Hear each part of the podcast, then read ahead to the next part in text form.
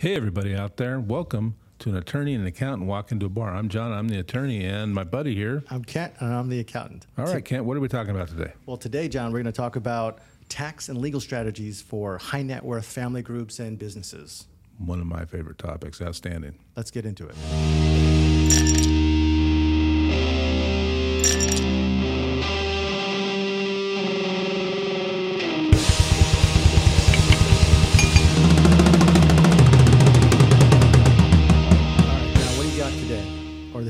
Yeah, well, before we get into this fascinating subject of high net worth individuals and tax avoidance strategies, I am drinking a straight bourbon whiskey known as Walcott.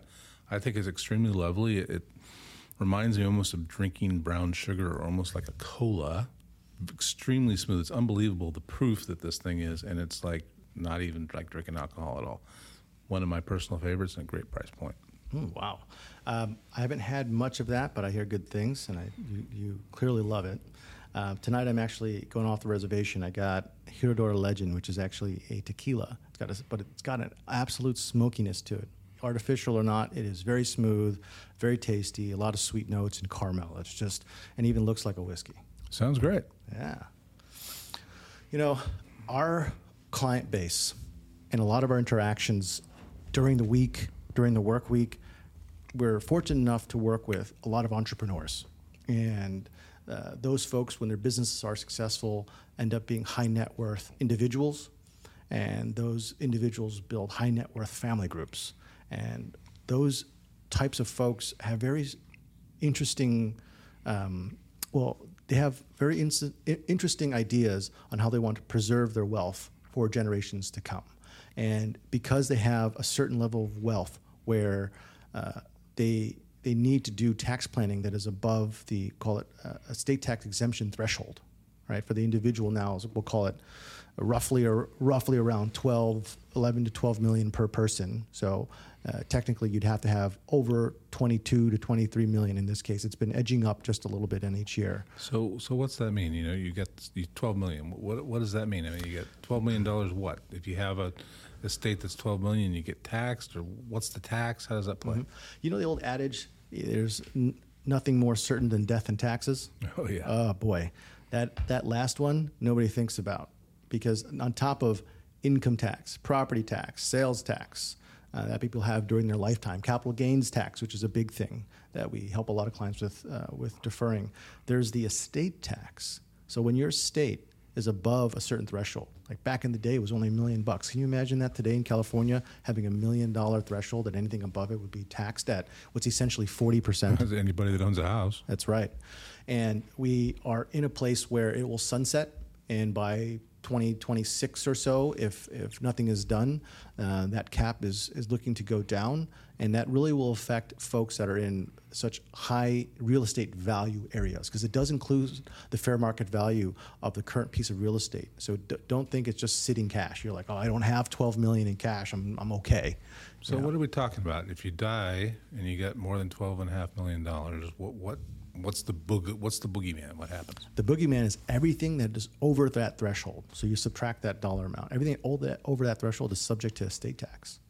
Um, that's that, pretty high tax. that's right? pretty high tax. Yeah, that's pretty. Awful. Yeah. So our goal in helping clients is to do appropriate tax planning and on your side legal structuring in order to avoid as much of that tax as possible because they've built that wealth over lifetimes. And it's not a one time shot. Don't think that, oh, well, I got it from grandpa.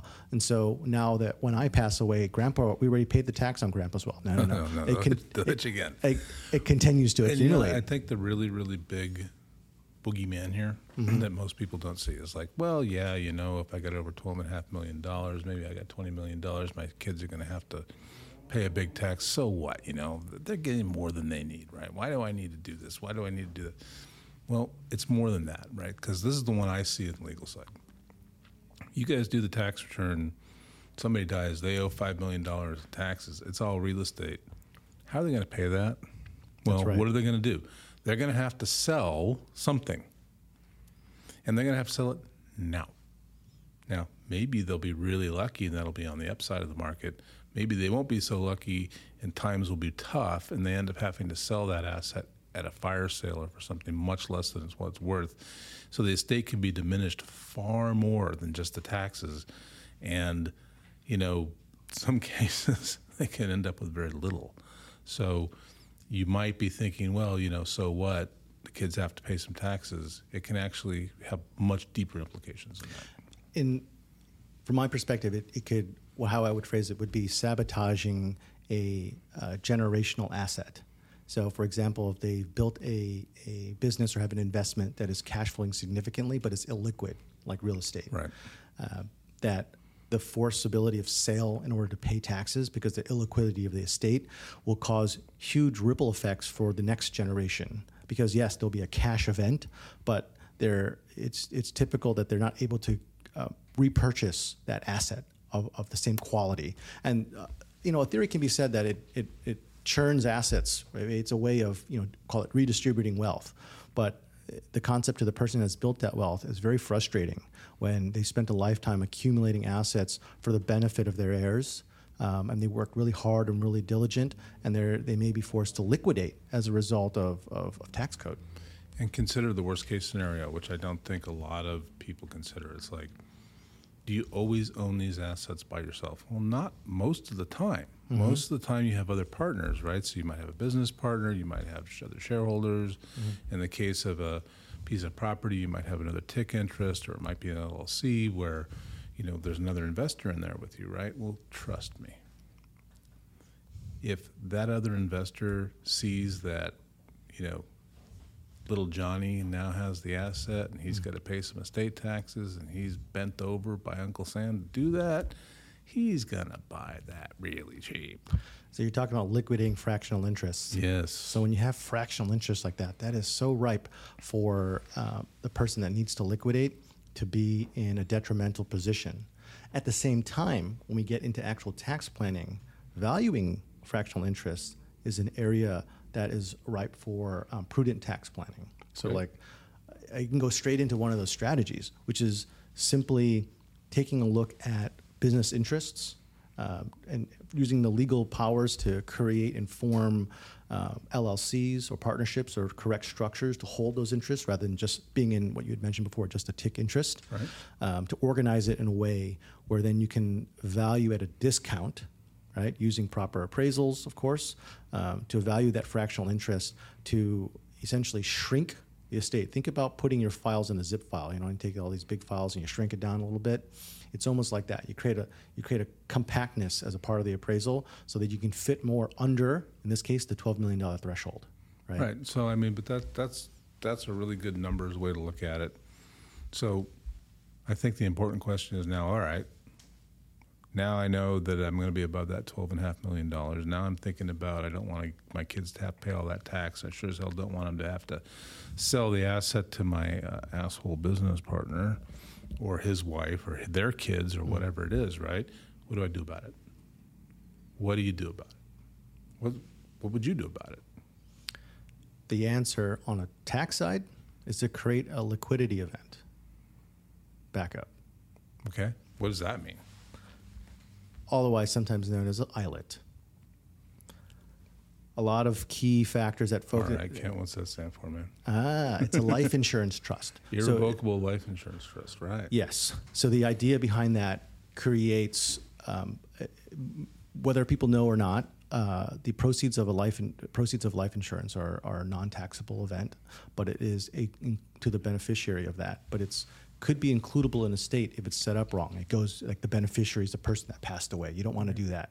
The way So you're going to buy a life insurance policy, right? to create a liquidity event that is has a pool of cash outside of So the you estate. say this like used to CPA liq- stuff, liquidity event. so you're going to buy a life insurance policy, and when you die, the life insurance policy is going to pay somebody, right? yeah, And you'd want it to be outside your estate so it doesn't get taxed, right? That's so right. How do you do that? you got to set up an irrevocable Oh, trust. that's where I come in. That's right. That's right, because I'll make you an ILIT, which is an irrevocable life insurance trust.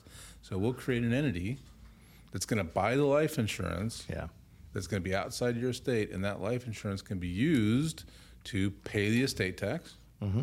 or just for whatever, yeah. you know?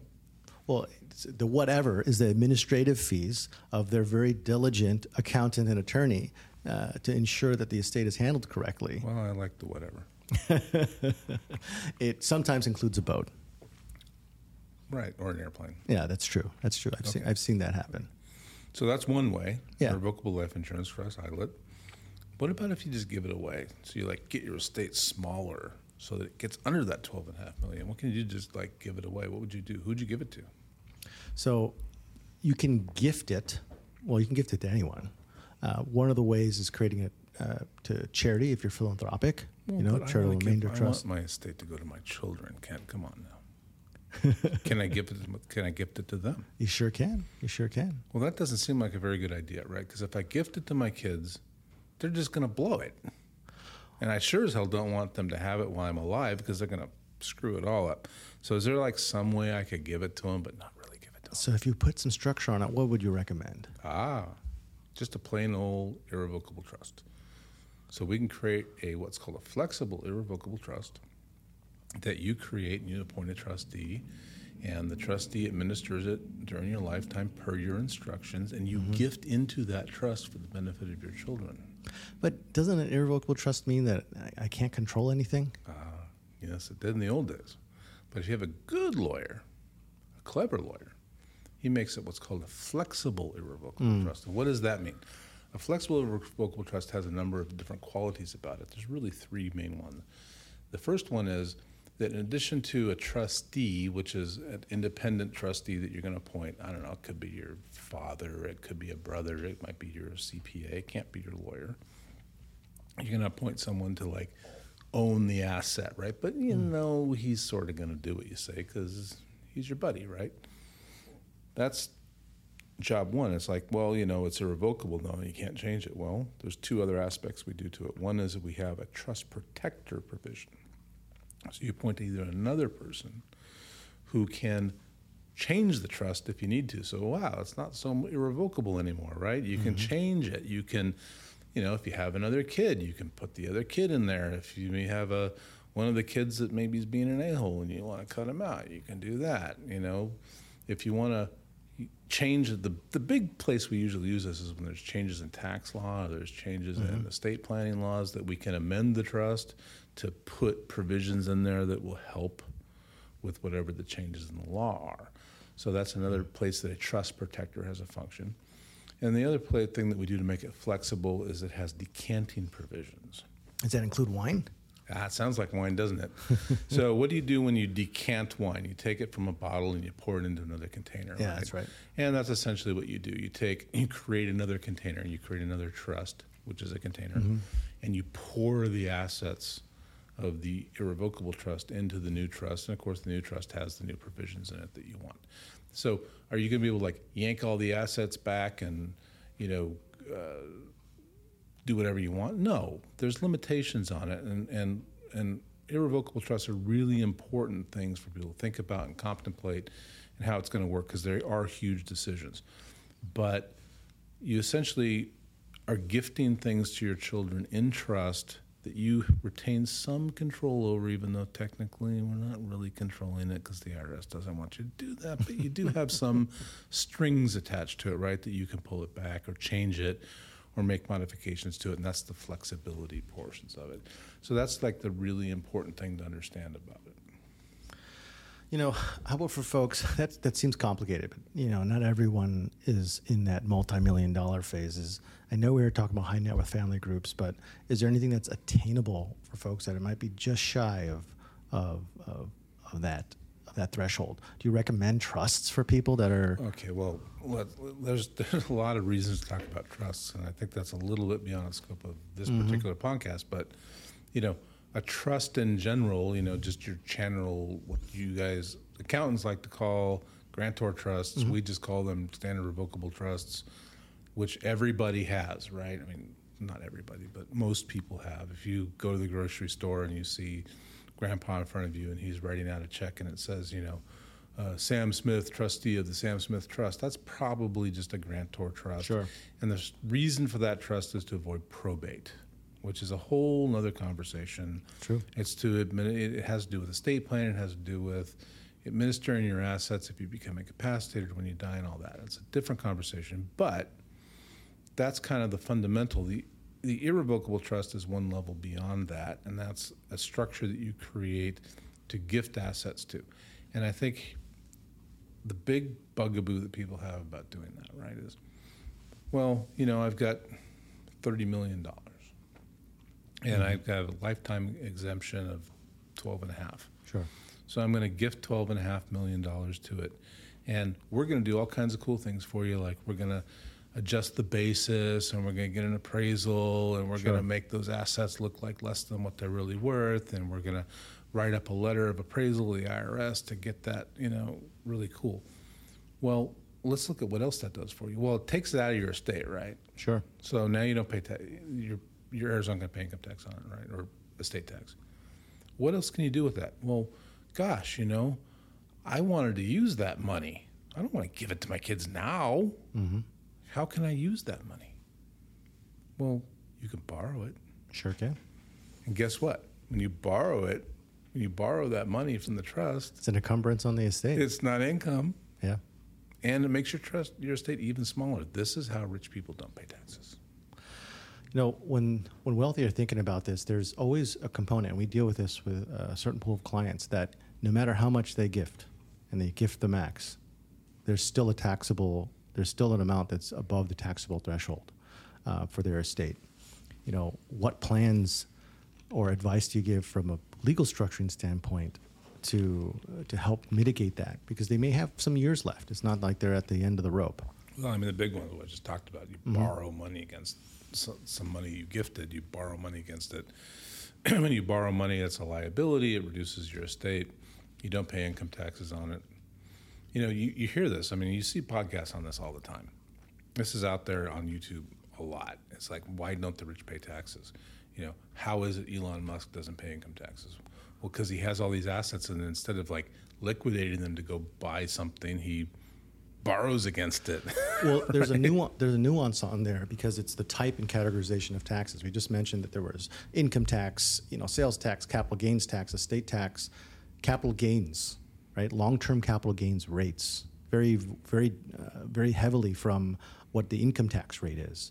And so, not only is it about putting assets in an irrevocable trust, about what assets on a taxable estate should you actually put in? Because the assets that call it don't fit, potentially they are assets, maybe qualified small business stock under Section 1202, where you can you can take advantage of the differing rates for long-term capital gains. So, as you know, or if you don't know, when someone passes, someone gets a step up in basis for for someone that passes. So what happens is, from a capital gains perspective, if uh, this the biggest analogy was with stock. Let's say Grandpa left you Coca-Cola stock, he bought it five bucks, you know, and it might be trading at a hundred. At the date of inheritance, you receive it at a basis of a hundred because it gets a step up in basis, and then if you sell it death day in one day, there's no capital gains as a result of that inheritance. Now, that does that mitigate the estate component of it? No, but it takes a nice bite out of what could have been a large capital gains. Well, I'll have to take your word for that, Kent, because you just melted my brain, which is why you need to hire a really competent tax professional if you're in this kind of bracket so they can figure all this crazy stuff out. Yeah. Well, let's talk about. Even I don't follow you sometimes. well, let's let's talk about charitable giving. Let's say you say you say you like a church or or a cause that is um, a, a public charity or a foundation. Um, there are distinctions there because 501c3s, which are the categorization for public charities, and then you have Section 170 that talks about donating, you know, your assets to qualified charities and organizations. You you see a lot of very wealthy individuals create foundations, right? Um, Gates Well, foundations. are wonderful, wonderful tools for doing that if you're inclined That's true. to be charitable. I mean, you don't. These aren't. It's not a joke, right? So Correct. You do have some kind of cause that you want to promote if you do these things. So if you're just about building wealth, building wealth, building wealth, building wealth, and you want more and more and more and more, and you want to pass a billion dollar empire on to your, your children, eh, it's not probably the best way to do it, right? But if you are inclined to be charitable, mm-hmm. this is a tremendous tool for reducing estate taxes and getting things out of your estate, but still retaining control over them because the foundation is your foundation, right? And you still have control over how those assets are spent. Yeah, you know it's funny. You mentioned the beginning. I always it starts with tax, but as an accountant, I always actually advise clients you must be solid in the legal structure, irrevocable trusts, and the things that you want to set up, and that drives the planning. From there, we look at how to optimize it for tax planning. We don't start with this beautiful tax plan without proper structures in place. And so I think the attorney and the accountant got to come together to kind of have those two have a, have a perfect balance. Really, really important, I think, if you are uh, considering this kind of planning, is you want to have an attorney and a CPA, whether it be a firm, if you're big enough that you you have a big A firm working for you, something like that. They're working mm-hmm. closely together, have good synergies, are talking to each other, and you don't end up being a ping pong ball between the two of them. Yeah, let's talk about where someone dies, what state. That can have a huge impact on on the the, uh, the state tax, exactly. especially at federal and state level. Well, you know, we live in a in one of the probably the worst states to pass away in. You know, everything's bad in California when it comes to taxes, right? but for high net worth families or New York, well, I mean, sure high net worth families, you can look at different states. Um, uh, call it anywhere in between California and behind New York. there's a few there are a few pockets in there that are are not tremendous for this, but there's credits, exemptions, there's state tax incentives. For example, California doesn't do uh, a matching for 529 plans or a deduction for contributions for 529 plans, and other states do. Right? There's smaller things that aren't in the realm of the millions and billions that people can do over their lifetime that can help them um, save for the next generation. That is dependent solely on where they live, the state and the jurisdiction that they live in. So when you say where you die, right, it's like if I live in California and I want to take advantage of, say, Nevada, and I feel like, oh, you know, I'm on my last couple weeks and I'm dying of cancer. Can I run over to Nevada and die in Nevada? Or are you talking about like actually being in I'm talking about I'm, talking about domicile and residency. It does take a bit of planning, right. quite a bit of planning, and I we always tell and clients you have to want to live there too, some somehow or another. It's it's a lot of beautiful country between Calif- between the coasts. Yes, there you, is. I, I tell you that, and we always make that this uh, this joke or this saying that the difference between tax evasion and tax planning is when you talk to your accountant. Timing. Yeah, that's right. So it's all about timing. Um, so if there's forethought and then planning involved, right, and you create uh, a true reason for finding a passion for what else is out there in the, in the great Midwest, then then you can avail yourself of some really awesome tax planning. Awesome. Yeah, and you know it's it's also about timing of deductions too. So. Uh, one of the things that we talk to clients about uh, is about revenue recognition and the timing of, of, of taking certain income and taking certain expenses. So let's say you talk about dividends and when things uh, when things are going to occur for your business. So like you're going to create a business sale. Like you, a lot of things for high net worth transactions, they create a liquidity event. Is the sale of a, a long term family business. It is it, it is not always prudent to take that one big check right off the bat. You know, right? this this brings up a really really important point. I cannot tell you, and I'm sure well I can tell you but I can't tell our audience how important it is to start engaging a lawyer and an accountant long before you think about selling your business. Mm-hmm. How many times, Kent, have we had people come to us and say, well, my the sale of my business is imminent. It's happening next month. It's happening in six months. I'm going to get ten million dollars. How do I not pay capital gains? And it's like, well, buddy, yeah, it's too freaking late and if you'd had this conversation with us a year ago, we could have avoided most of that.